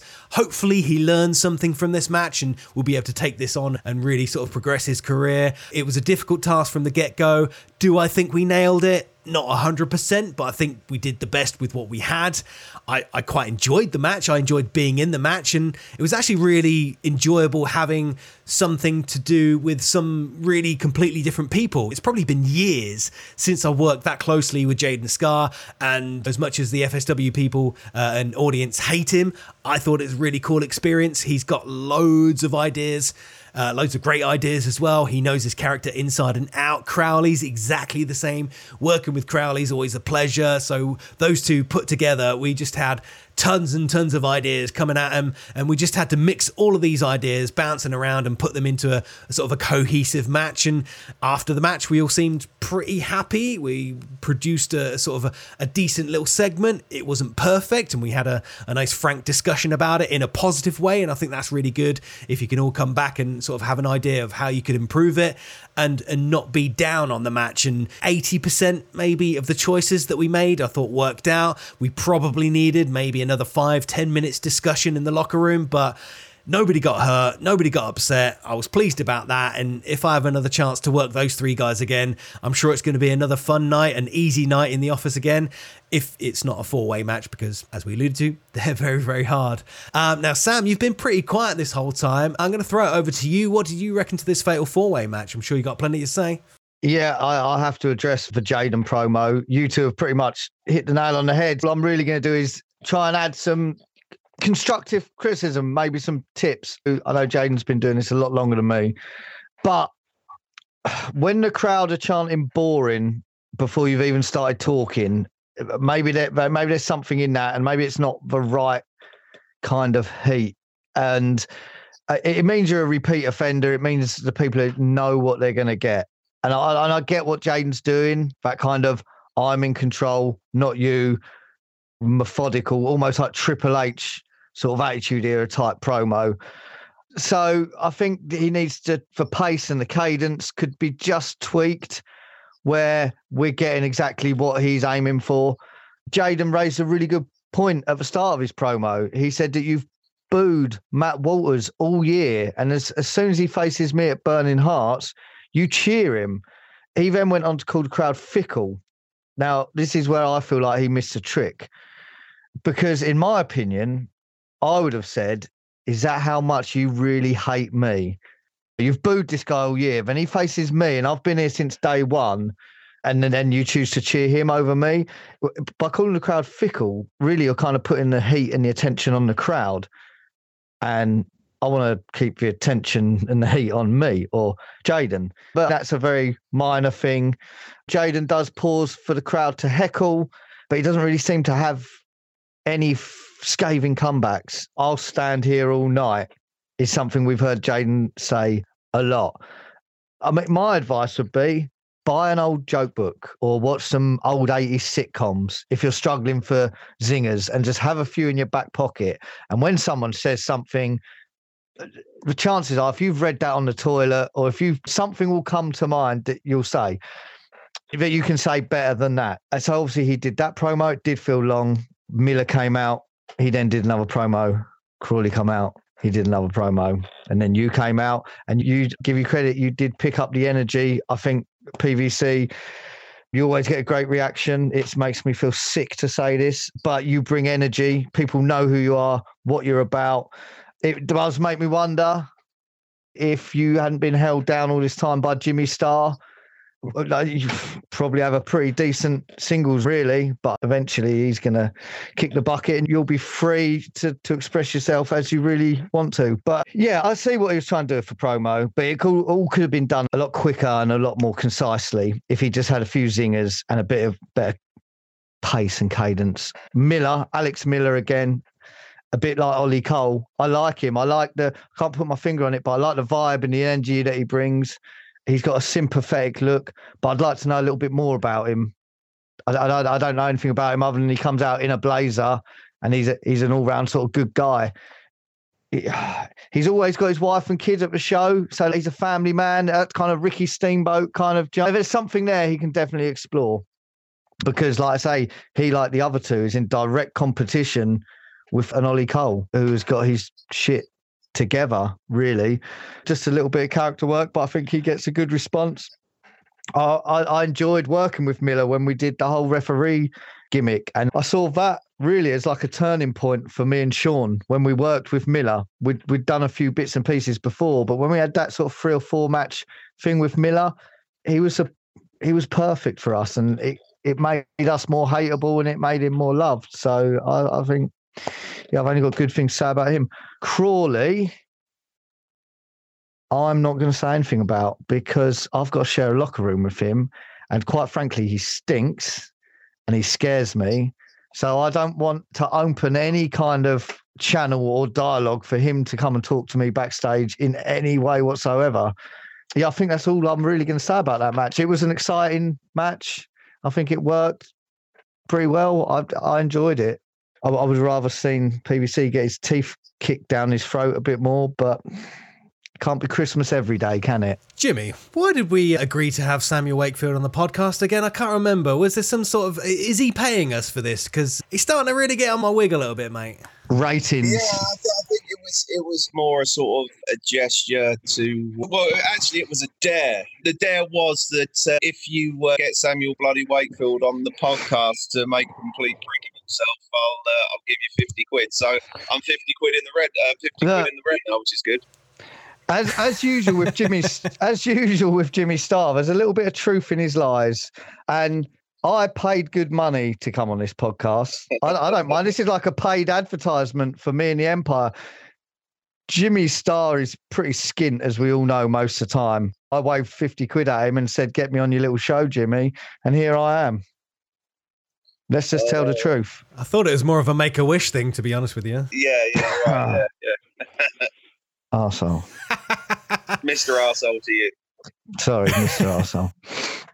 okay, before we get too stuck in the weeds, I reckon we're going to move on to the next match. And unfortunately, we're probably going to talk about Samuel Bloody Wakefield a little bit more because after we came back from the interval, we had to enlist the help of a very special, and I'll use the word special, guest ring announcer in the way of Samuel Bloody Wakefield.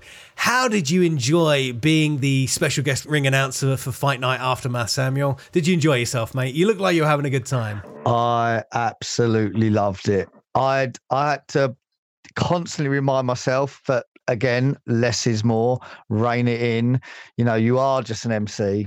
And I was going to be Samuel Bloody Wakefield the whole time, bury people a little bit, and and then just try and be functional as an MC. But I, I loved it, I, and I've said this to a few people you you can drive a long time to a wrestling show sometimes, and to get seven minutes in front of a crowd, and then maybe thirty-five to ninety seconds doing an actual promo. And promos is my thing. That's what I love.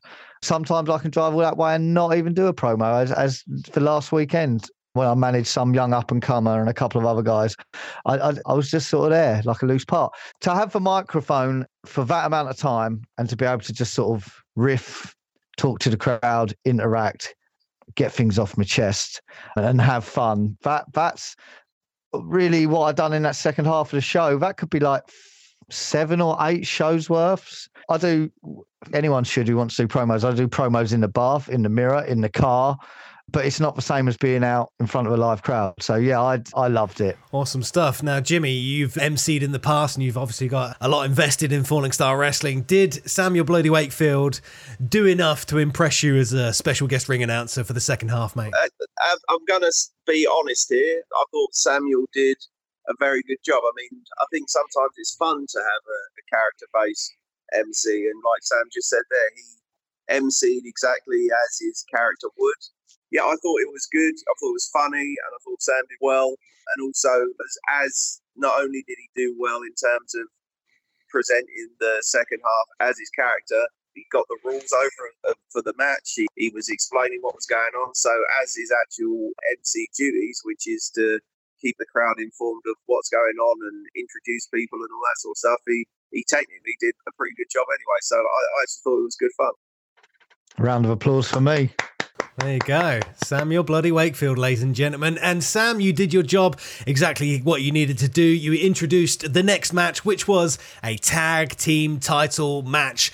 Now, before the match got underway, Danny Fear announces that this match has a special guest referee. So, really laying on the layers here. We got a special guest referee, special guest ring announcer, and the referee for the match was none other than my pal, my tag team partner, good buddy, Jimmy Starr, the man that can do it all and doesn't mind getting down on the canvas and counting the three. Welcome, Jimmy Starr. How did you feel refereeing this match, putting on the stripes, buddy? Oh, well, yeah, I mean, that putting on that extra small referee top that I had to borrow off Danny Fear. It, it, was actually good fun. Refereeing's fucking hard, man. Like, really is hard. It's knackering, it's hard. You have to concentrate. Like, you have to do, like, loads of things at once. Like, you have to watch and count and you can get on the floor and get up again and then get back down and asking people to submit and fucking relay information and check the times and so it's a, it's a lot of work it's hard but yeah it was, it was cool just to be able to get in there and, and be involved in the show. That's all I sort of wanted really. I thought it would have been cool if we'd have paid it off a little bit at the end of the match by me getting a chance to do something to the, the sound whether it be a bit of a spear or something like that. It would have been nice to pay it off, but it still was a good experience. It was good fun, and yeah, I enjoyed doing it. I'd, I'd happily do it again. Obviously, not too often because it's, it's cool being a tag team and getting in there. And there's nothing quite like wrestling, but it, it puts you in a position where you feel a bit vulnerable, which is good sometimes. You can, can get quite comfortable in your in your routines when you're wrestling and stuff. So it was good to sort of be out my depth a little bit. Nice one. It's always good to try new things, isn't it? PVC, I'm sorry. Can I just cut in there quickly and just pull the curtain back a little bit? Uh, Jimmy talking about being out of his depth, out of his comfort zone a little bit there. He was out of his depth because none of us really knew if he if he knew how to count to three.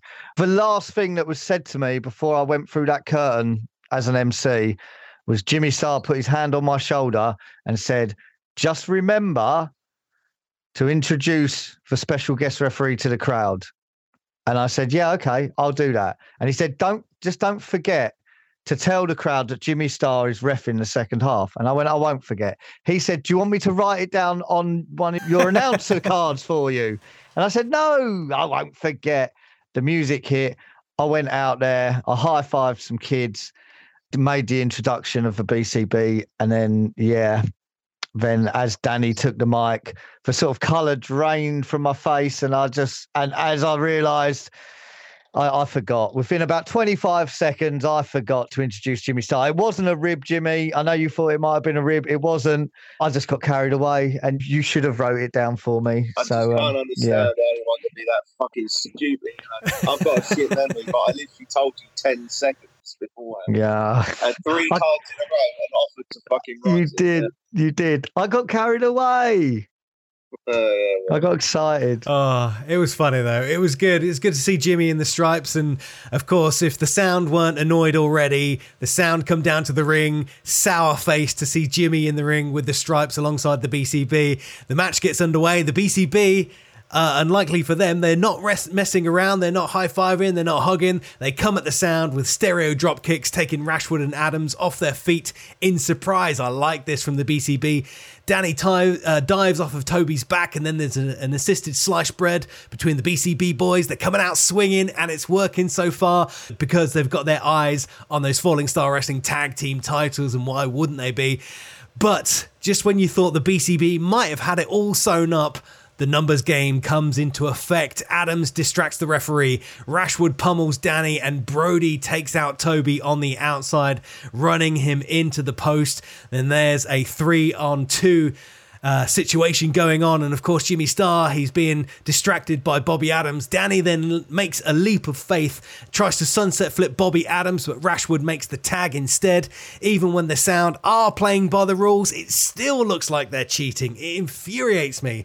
The Rashwood combo is next. Snapmare, kick to the spine, running back senton, but Danny manages to stay in the game. Bobby then makes himself annoying again, distracts the referee, all while Danny had Rashwood in a pinning predicament. Just going to show how conniving the sound really are. Rashwood showing how many friends he has in real life, attempting the three amigos, but getting a stunner for his troubles on the third attempt.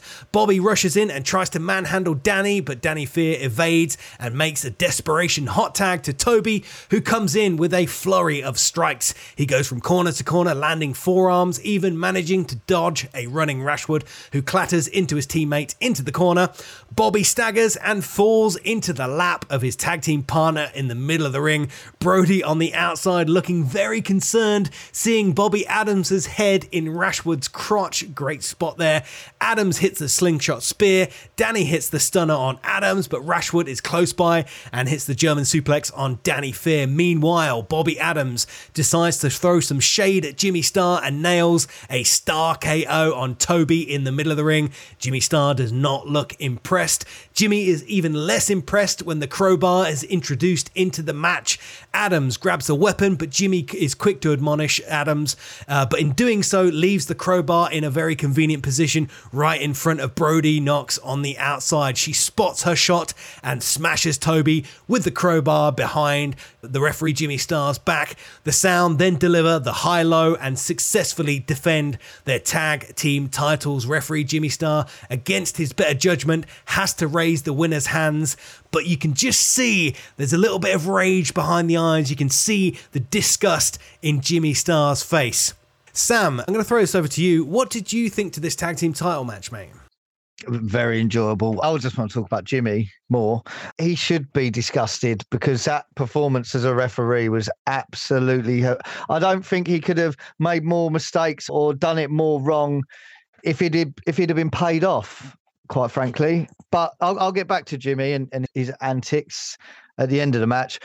Uh, for BCB versus the Sound, how good does Rashwood look? There's, uh, again, I've said about people about their sort of presentation and stuff, and also about trying to keep your character as close to your real personality as possible. Uh, he, he's a perfect example of that. He's just taken what his own sort of uh, real life persona is, and he's just added to it, made it a bit more arrogant. Um, got a bit of a hard on for Rashwood. I'm not going to lie. I, I, just think the sounded great. I, it's good to see Becky back as well. She looks in great shape. Uh, I think like Becky's work on the outside like is decent. I think it's good, but I'd like to see a little bit more skullduggery from her, like a little bit more on the fly, distracting the ref, doing a, a few more bits and pieces. Since she's been back, we've seen her have a very big influence on the very end of the match, but throughout the match, I think she could do a bit more cheerleading, a bit more distracting, be more vocal, scream when things are going wrong, be that crazy woman protecting your man. And also to that point, George and Becky are real a real life couple. So why they've got such an opportunity there to interact more. Could we see her jump up and give him a slap around the face when he needs firing up? They could be more physical. They could kiss when they win. I, I, just think there's something there which is untapped as far as their sort of dynamic of their relationship goes. Bobby's great as well. He he works great as in singles or tags, but together, I think the sound are great. I feel like the sound should have won more convincingly, really, because I don't think it would have hurt the BCB. I think they're about where they should be, in my opinion. They're jobbers. They're lovable, funny, plucky losers and that's how they should be presented for their whole careers. I feel like, but it was a good match. But I think it was maybe too competitive vis-a-vis the the champions. What, what, do they need to use a crowbar against the BCB? Maybe they're just such assholes that that's just how just that's just how they naturally go. And um, Jimmy Starr's a ref. Couldn't we have found anyone else? There was a drunk guy peeing up the side of the hall sort of hot falling over his own feet. Couldn't we have put a referee t-shirt on him and got him to ref rather than Jimmy? That's enough talk about your father, Samuel. Come on. listen, listen, Sam. I said before, I openly admit I was a bit of a fish out of water. I can only call what I see. One thing I did see at the end of the match, though, was um, mm. you backing down like a little shit your pants girly when I told you off for uh, giving me some lip. So I did see that. I, I looked straight at you when you turned grey and sank down the ropes like a young child getting told off by his grandfather. It's amazing how brave you get when you're over the phone. But when you're face to face, you tend to sort of wilt away like a little petulant flower. I, I, think the greyness of the face and the sort of the sweating and the shaking, I think that was the beginning of this fever I was starting to get, Jimmy, actually. Oh, right. You started to feel a bit rough, did you? Yeah, um, I just started to feel ropey anyways, but going back to the going back to the match, I thought it was a pretty good match. You know, it, it, structurally, I think it was good for the BCB because they got a sort of a more sort of structured approach to tag team wrestling, which is obviously you shine, you heat, you shine again. Some quick comebacks, some some decent moves in there. The, the sound were obviously trying to sort of bring them up a little bit to to get more au fait with the structure of tag team wrestling. But I also think that going forward, I think that the BCB should never lose sight of that comedy aspect of their act because that's what makes them different. They're a comedy act, and as their their look is very targeted towards that. That match seemed a touch serious, but I know it's for the tag team titles. They're probably going to approach it with a little bit more uh, seriousness than than usual. Use your comedy to to outsmart your opponents, and if you do that, then I don't see any reason why you couldn't do it in a title match. You just got to be a little bit cleverer with the way that you use your comedy. So I, I, thought it was a bit of a shame they didn't use so much of that, but then again, maybe it was the sort of sounds idea to to, to get them more used to the structure of, of of a tag team match. But there was nothing wrong with the match. It was it was pretty sort of standard fare, really, and there was some good shit in it. So yeah, they they did well. Yeah, I thought everybody did pretty well in the match. Really, I liked the match. I thought maybe your part could have been taken a little bit further, Jimmy. You know, as the referee, I, f- I felt like we could have really sort of developed more of a story and had you kind of in mind a little bit more, made that kind of interesting. But you know, it was what it was. And if you wasn't there, Jimmy, I don't know if the match would have really changed. And maybe because that wasn't really sort of thought about ahead of time, it was kind of a last minute deal that we kind of put you in as the special guest referee. It might have been nice to figure out some cool spots. Maybe it's because I was expecting a little bit more, like especially the the introduction, which you alluded to there, Samuel. You kind of forgot to, to, announce that there was a special guest referee. I think it would have been good to have the BCB come out, then have the sound come out, and then like almost get ready to fight. And then, like Samuel, you remember, you're like, oh, okay, we've actually got a special guest referee. And then boom, Jimmy's music come on. And then you would have had time for the sound to really sell, like Jimmy coming out. You have the music come on, Rashwood's throwing a fit, he's kicking, he's screaming, he's having a go at you, thinking like, what, you've, you've stitched me up. And then that would have really kind of brought in that sort of special guest referee thing. But it just seemed like Jimmy, you came out, got a really nice pop, sort of shook hands with everyone. And then the sound came out and they just looked miserable, which they probably would have been because they have to turn up and they actually have to do some work and defend those tag team titles. So I thought maybe we could have done it sort of structurally the way it was introduced. We could have got a little bit more out of it. And um, yeah, I do agree with you, Jimmy. And maybe it's because we like to sort of have these stories rolling on and intertwined. It would have been nice if you, you know, if they would have mugged you off at the end or whatever, and then you just turn around, take off the the referee top, and then just spear them out of their boots and get that nice pop to really kick off that second half. But you know, as the match goes, I thought there was nothing really wrong with it. Um, I like the start. I like the shine with the BCB. It's nice them showing a bit of development. They're happy-go-lucky. They realise that this is a, this is a chance that not everybody gets. Not everyone gets a chance at the tag team titles.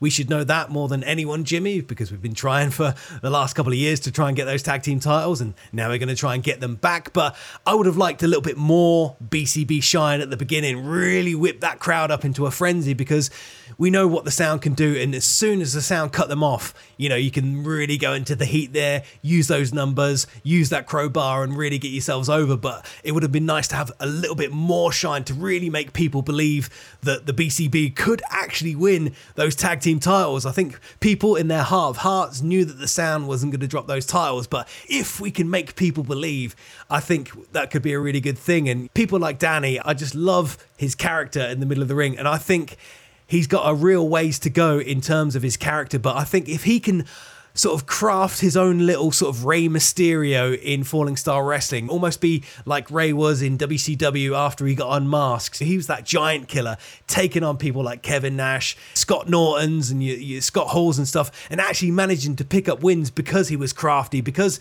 it just sort of happened, it fell in his lap, and maybe dropped down somewhere, or he got a cheeky little drop kick in there. I think if Danny can watch those matches and really come up with some really innovative ways to to to get out of holds or to slip into a stunner or just haphazardly kind of come up with a move that somebody falls over or bangs their head on the top turnbuckle and stuff. And then he looks around at the crowd and is like, I didn't manage to do that, but I didn't know I was going to do that. And it, it turned out for the better, gets a, a sneaky win. But sort of people like Danny and Toby, they've only been doing it for the last one to two years. They've got a lot ahead of them and they will change and they'll develop and they'll evolve as characters and they'll get better and in a couple of years time we'll be looking at them going huh that was funny when they were doing the comedy stuff. And look at where they are now. They've really sort of delved into their characters. They know the business. They know how to get a laugh. They know when to be serious. They know when to speed things up. They know when to slow things down. And they've got a long way to go. But i think if they stick around and they they keep doing what is, is asked of them, I think they can really go far in, in Falling Starr Wrestling. I think otherwise it was a sort of a nicely put together match. I thought it achieved a lot in a small amount of time. And I think that was the real key thing here. A lot happened in sort of 10, 12 minutes. And that's a credit to all of the guys in the match and the sound. They cheated, they got the win, they got the heat, uh, and the BCB got a chance to, to get those titles. And that's a that's a really nice thing for those guys. And I think they deserve a rematch some somewhere down the line. Maybe if, if Brody's missing one time and they can actually even up the odds and, and, and maybe sort of sort it out that way. But I don't know. It's up to the Falling Starr Wrestling Commissioner to, to make those matches. But that was my thoughts on that one. Do you guys have any final thoughts uh, on the BCB versus the Sound? Yeah, I think you you wrapped it all up perfectly there. Okie dokie, cool. If we've got nothing else to say about that match, we have a few more matches to talk about. Match number five, we did something a little bit different at Fight Night Aftermath. We went into a junior division match. We had a rematch with the junior division here at the Falling Starr Wrestling Academy. We got the Smiler versus Hurricane Harrison. They come down to the ring, they circle early on with the Smiler taking Harrison down with a single leg takedown. You can tell these guys have really been practicing every week, every Wednesday at the Falling Starr Wrestling Academy. Their technical wrestling is really coming along strides. Harrison takes a boot in the corner. The Smiler rushes Harrison into the other corner. Smiler goes for the stomp, but Harrison evades. The light up boots take Harrison from corner to corner with a kick. That looked really good. The Smiler throws some chaos into the mix by offering a handshake, but bats away the hand, so Harrison retaliates and slaps the Smiler across the face. The Smiler goes for a test of strength, but Harrison stomps on the toes. He sends Smiler to the corner, follows him in. The Smiler then grabs the wrist of Harrison and performs a little magic trick, making it disappear. In the distraction, Smiler swipes Harrison from behind, nails the Playmaker, and picks up the win. Now, Jimmy Starr, you've been working really closely with Harrison and the Smiler each Wednesday at the Falling Starr Wrestling Academy.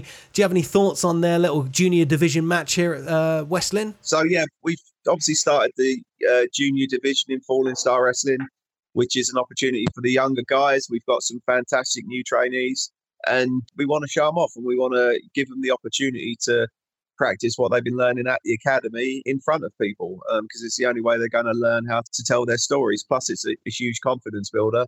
We've done that match quite a few times now, Smiler and Harrison in the sort of pre show.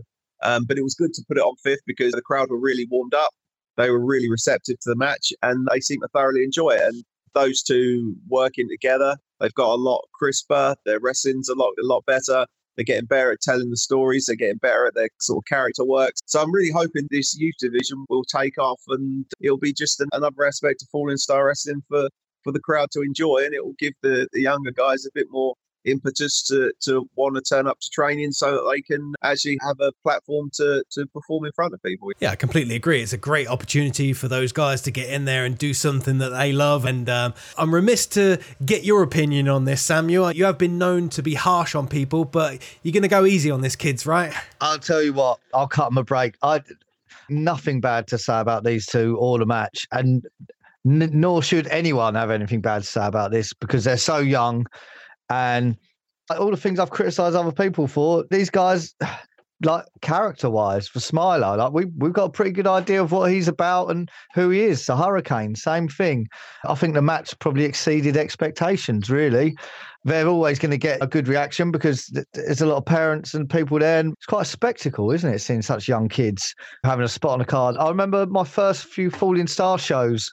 I probably seeing these two and I sort of remember shaking my head and thinking, geez, this, this shouldn't be on a wrestling show in front of people. Let them do it at training. But it, but the more I've seen it, the more I love it. And for how much it gives to these two kids uh, to just keep doing this, is it's just setting them up for the best possible future as young pro wrestlers. It won't be that long, and we'll be seeing these guys at Lynnsport, or we'll be seeing them in a prominent position if they carry on the way they're going look at them backstage. For young kids nowadays, we, we didn't grow up with all the, the technology and stuff like that these kids did. You never see them on a phone or a tablet. You never see them mucking around and acting foolish. They're they're quiet. They're respectful. They find their little space to occupy. They listen to advice. They're like, you, what a great example, really, of the training school that that I don't know who runs that training school, but someone's doing a good job there somewhere. But it definitely couldn't be Jimmy. So yeah, I, am not going to critique the match in any way. I just think it's great. I just want to see him keep doing more, and I'm excited to to see him get better. You've really surprised me there, Sam. I expected you to not be as articulate and friendly in your response as that, but yeah, I have to give you every credit for that. You nailed it on the head and you described these guys in a really great way, and it kind of sickens me to, to put you over like that. But yeah, every credit to you, mate. Every credit to you. Yeah, yeah. That's why I did it. Who knew Samuel Bloody Wakefield had a heart who knew? Yeah, don't advertise it. it's a podcast first. If you didn't think Samuel Wakefield yeah. could be nice, uh, we've got evidence here. We're going to put it out on the internet for everyone to see. All right, after the shock and awe of Samuel Wakefield revealing he does indeed have a heart, we went on to match number six. This was the advertised limitless title match between the number one contender, Mitch Basher, and the new champion, the Sassy Bear, Clarence Mitch Basher comes down to the ring with a fierce look in his eye and a baseball bat in his hand. Next, the new Limitless champion enters the fray, painted faced and holding the newly won championship. But how long will that title stay around his waist? The bell rings and Clarence asks, Who's ready to get Sassy. In a show of sportsmanship, the pair shake hands and the match gets underway. Basher rolls through, showing that he's not just a brawler or a powerhouse, he's actually got a bit of agility about him. They lock up, Sassy takes Basher to the ropes, and the pair break clean. Basher goes behind, but the gyrating hips of the Sassy Bear help him out of that predicament. Mitch Basher goes for the strike, but Clarence catches both hands, and then the pair do a spot of ballroom dancing around the ring, ending in Mitch Basher taking the clothesline, a splash in the corner, and a plus sized Bronco Buster from the Sassy Bear, Clarence Basher. Kicks out at two. Sassy steams in but eats the boot. Basher then lands the back elbow Pele kick combo in the corner. And as much as the audience love Basher, they really are behind Sassy Bear tonight. Basher gets a red chest next as Sassy lights up Mitch with a few chops in the corner. Basher then takes a suplex as the ring shakes as the two big boys make a little noise. Mitch Basher lands a suplex of his own, a butterfly one to be precise. It nearly lands Sassy on his head, but I think we're good. Sassy charges and goes up and over. Basher nails a boot and hits a draping DDT, but it's not enough to win the Limitless title tonight. Both Basher and Sassy have the same idea and collide in the center of the ring with dual cross bodies, meat slapping against meat. Clarence avoids a clothesline and nails Basher with a pile driver, but Mitch Basher kicks out just in time. Sassy is looking the stronger man right about now, but we can't count out Mitch Basher just yet, who tries for the sister Abigail, but Sassy manages to counter it with a kiss. Very unorthodox. Both brutes tumble to the outside, and the referee begins to count. Basher hits that sister Abigail on the outside, and the referee continues to count out both men, and both men sadly are counted out. Therefore, this main event match is counted as a draw double countout, and still, Limitless Champion, the Sassy Bear, Clarence, a battered and bruised Basher, grabs the microphone and states that Sassy never beat Basher and Basher never beat Sassy. So he offers a rematch for January between the two. So that has been set for the Limitless Championship. And before myself and Samuel give our thoughts on this match, we're going to throw it over to Jimmy Starr. What did you think to this Limitless title match, mate? I thought it was good. I thought the body of the match was really good, and it's sometimes difficult to do double baby face, but I've always said if you've got two baby faces that the crowd really care about, then you can get a good response. And I think that they did get a good response. People absolutely love Sassy when he comes to the ring. I think people are sort of getting used to Mitch Basher as, as a potential good guy, but I also get the feeling that they've wanted to cheer the NLP for quite some time now. It's sort of it's long overdue that Mitch Basher is sort of turning into the turn into the good side but yeah, they both know what they're doing. They're both sort of fairly big guys, so it was nice to see just a sort of bit of a knockdown, drag out fight with yeah, obviously some of Sassy's signature spots in there. It was quite a well put together match. I know that there was a few little errors in there, but nothing that I could really say that the crowd would have gone, oh yeah, that fucked up or that fucked up. It was just just stuff that those boys probably realised and and and just, they just got on with it like professionals. It, the show did lack a main event really, and the finish was a bit flat. But that that wasn't their fault. That was my fault for booking it that way. But there is a method to the madness because there is something that we want to get out of this going forward. And it just unfortunately did. It meant that that on that particular night, the finish was going to sort of have to be that way. I don't think it, it ruined or destroyed the show or anything because when Mitch cut that promo and got the crowd back on their feet again. He managed to swing it round, but the, the finish itself was designed by me, and that's the way I wanted it to go. Sometimes you can't send them home happy all the time. You have to wait to see what's around the corner, and, and we'll, we'll see what happens when they next meet up, and hopefully there'll be a more decisive decision. But it's awesome to see a new Limitless champion as well. Sassy deserves that belt. He's really earned his stripes in Falling Starr Wrestling. He's people really do love him, and that's a testament to his work and his character. So it's great to see him have his opportunity with that title around his waist and getting an opportunity to show what he can do. With the whole show, really, it was a different show to what we normally do. There was quite a lot going on. But I don't think it ever got too overcrowded or too confusing. It seemed to sort of go pretty well in that sort of sense. So I was pleased with the show. I was definitely pleased with the turnout, and I was pleased with how up for it the crowd were. So circling back around to this main event again, I thought it was I thought it was a really good solid match with two guys who know what they're doing, who both have awesome characters, and and put on a good show. It'd be awesome to see what the next match entails.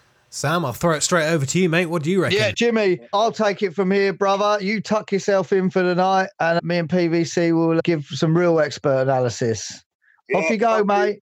Fuck you, Samuel. Fuck you very much. Yeah, what a classy guy. So what? What? Uh, what I, I knew there was something about this match that didn't sit particularly well with me, and and now listening to Jimmy speak and hearing that he he helped put the match together, now I understand why I didn't like it. But no, seriously, it, two big characters, two you could say character wrestlers, two great personalities, both loved by Falling Starr. And I, I thought I, I, I liked everything of the match. I don't know if Sassy. I'm not 100 percent honest. I don't know if Sassy always needs to do the the, the comedy bits in every match. Maybe it, it wasn't out of place, but I, I'm just saying sometimes he can just be mean and focused and angry. But I, as far as character work goes, is there many people better than Sassy in in this on the scene at the moment? Like probably not. The finish, yeah, I didn't like the finish. Mitch almost caused he gave the sister Abigail on the floor, which then led to the double count out. So he almost screwed his own opportunity by doing that. I don't know from a psychology standpoint, watching it, whether it really made sense to me. And I, and then on top of that, I'd I don't know if it warranted or if it felt deserved for him then to claim that he wanted a rematch because you didn't beat me, so let's go again. Well, the reason that ended as it did is because you gave your finisher on a wooden floor and then failed to get in the ring and, and make the 10 count. As long as the people want to see it, I, I think it's fine. But as a fan, I, don't think I would have been hugely sort of like foaming at the bit for a rematch. I, I think maybe Sassy, as a new champion, could have probably had a competitive match and won decisively. I don't know if it would have really hurt Basher.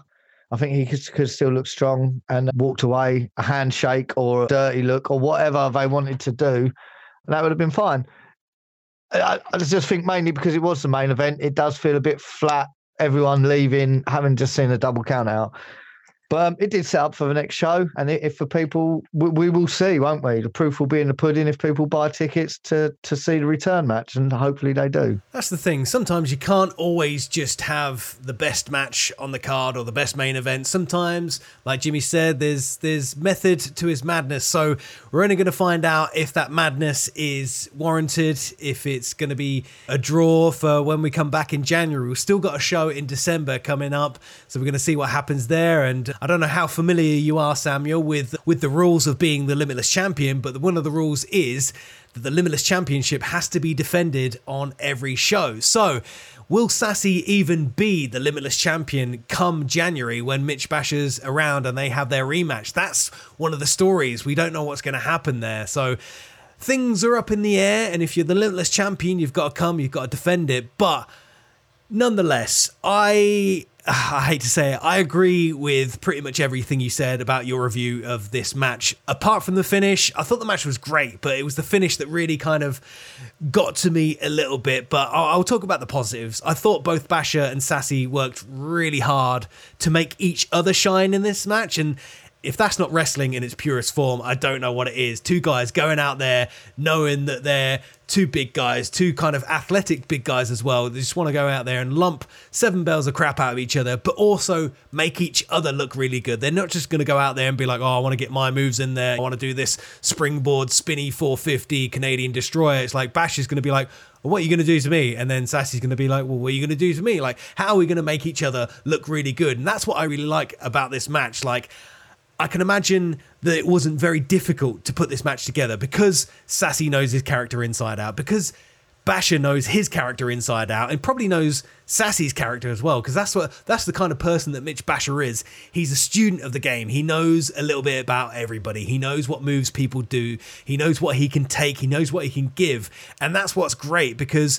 Basher is such a smart guy in and out of the ring, and he's still finding his feet as a singles guy, but he's just so experienced and he can work with anyone. And he's he's one of those guys like a Ric Flair who could probably wrestle a mop handle and it would still be really entertaining. And going to the finish, I, I feel from my perspective, if all the stars would have would have aligned, and if not giving too much away, if Mitch Basher was around for the December show, I would have had Mitch Basher grab grab the limitless title and then them have the rematch at the December show. But it's it doesn't always work out that way, so uh, it, it could have gone a completely different way. But regardless, I like this match, and I think come January.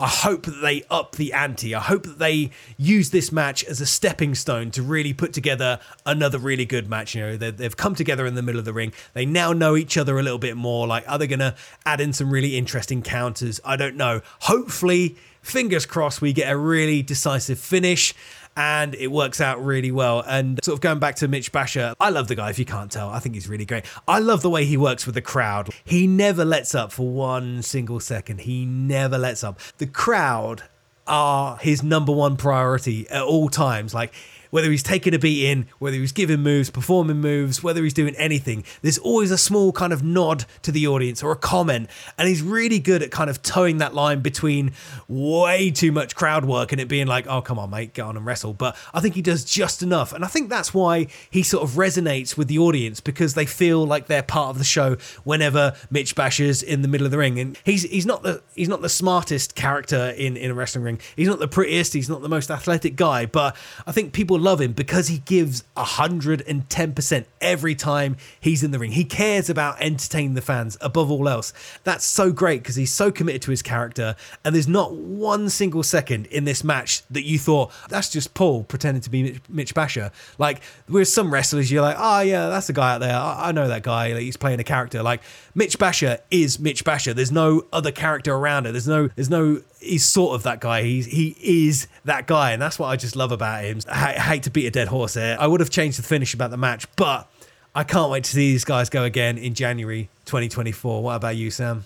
Absolutely. Yeah, I'm there. I'm there for the rematch. I, like I said, I don't know from a story point of view whether it was fully warranted, but to talk about Mitch, how I, I kind of see him is uh, that is it the word for is it a conductor, the guy who leads an orchestra? Yeah, yeah. Is that what they're called? A conductor, the guy who holds the two little white sticks. It, that is what he's doing, whether the people realise it or not.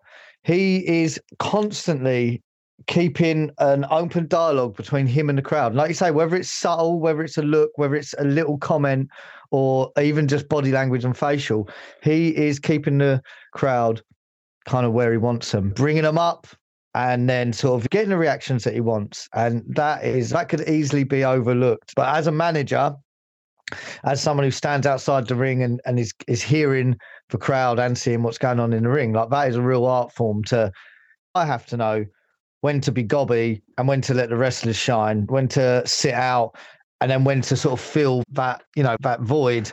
And um, yeah, that, I think that's exactly what you were saying. That's what he does great. And um, so yeah, that what what more can you say? That will always go above look and wrestling ability, and he's got a great look anyway. But um, what what did Hulk Hogan, Steve Austin, and The Rock all have?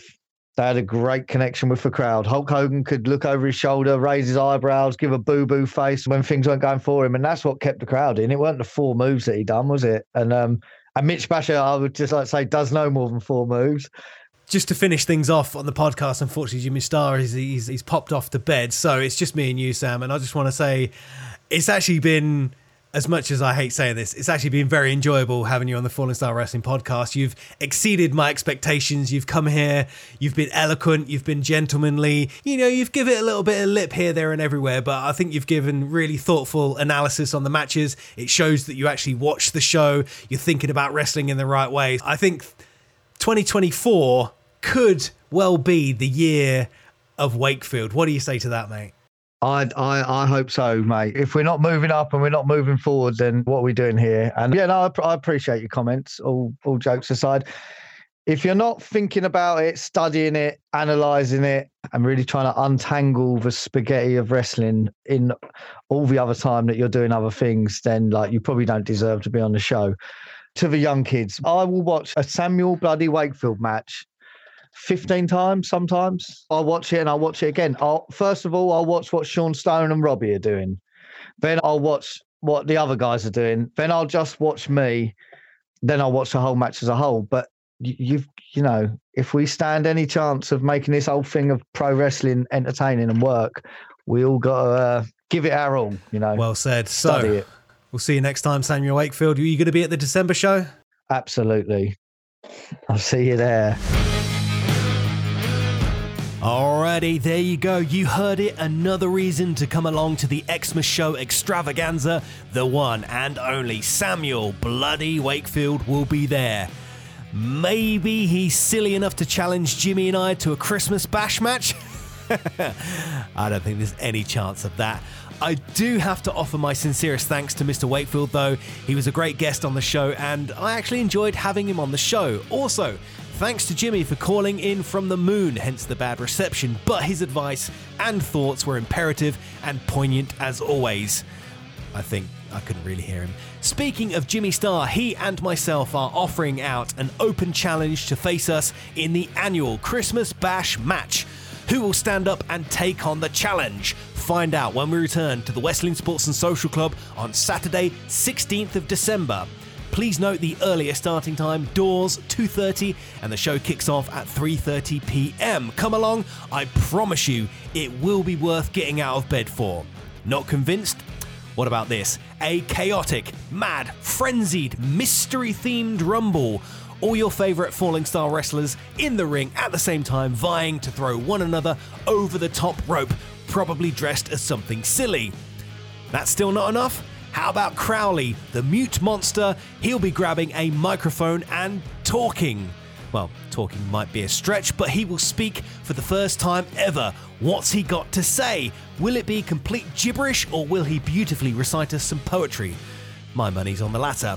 If that's not enough, Jack Landers, the brand new Falling Starr Wrestling champion, will make his first appearance as the champ in a Falling Starr Wrestling ring. So, sorry, what's that? More? More? All right, we've got the Falling Starr Wrestling Awards as well. Cast your vote now and let us know your newcomer of the year, match of the year, and wrestler of the year. Send us a direct message on Facebook or Instagram at Falling Starr Wrestling. One vote per person, please. The winners will be announced and given their awards at the Christmas show on the 16th. Voting closes on Friday 15th, so get in your votes now. Whew. Well, that's your lot, folks. I really hope you enjoyed the show. If you did, and you want some more guests on the Falling Starr Wrestling podcast, like Mr. Bloody Wakefield, let us know. But for now, I'll see you at the Christmas show. And if you can't make it, well, I'll be sure to catch you next time for another edition of the Falling Starr Wrestling podcast. See you soon.